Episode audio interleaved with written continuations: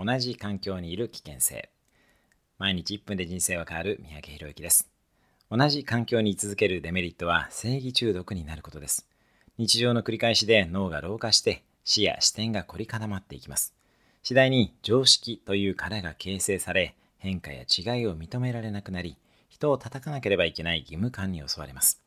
考えることをやめた瞬間から人は他者に冷たくなります。正規中毒にならないためには環境を変え異質なものと触れ合うこと。海外に行ったり普段の自分は接しない人と接したり自分の価値観を壊すことを日常的に行いましょう。普段の自分はやらないことをするのも効果的です。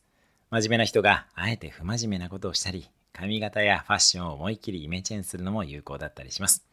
自分の常識を壊しに行きましょう。過去の小さな成功体験など否定してしまっても構いません。それではまた。毎日1分で人生は変わる。三宅宏之でした。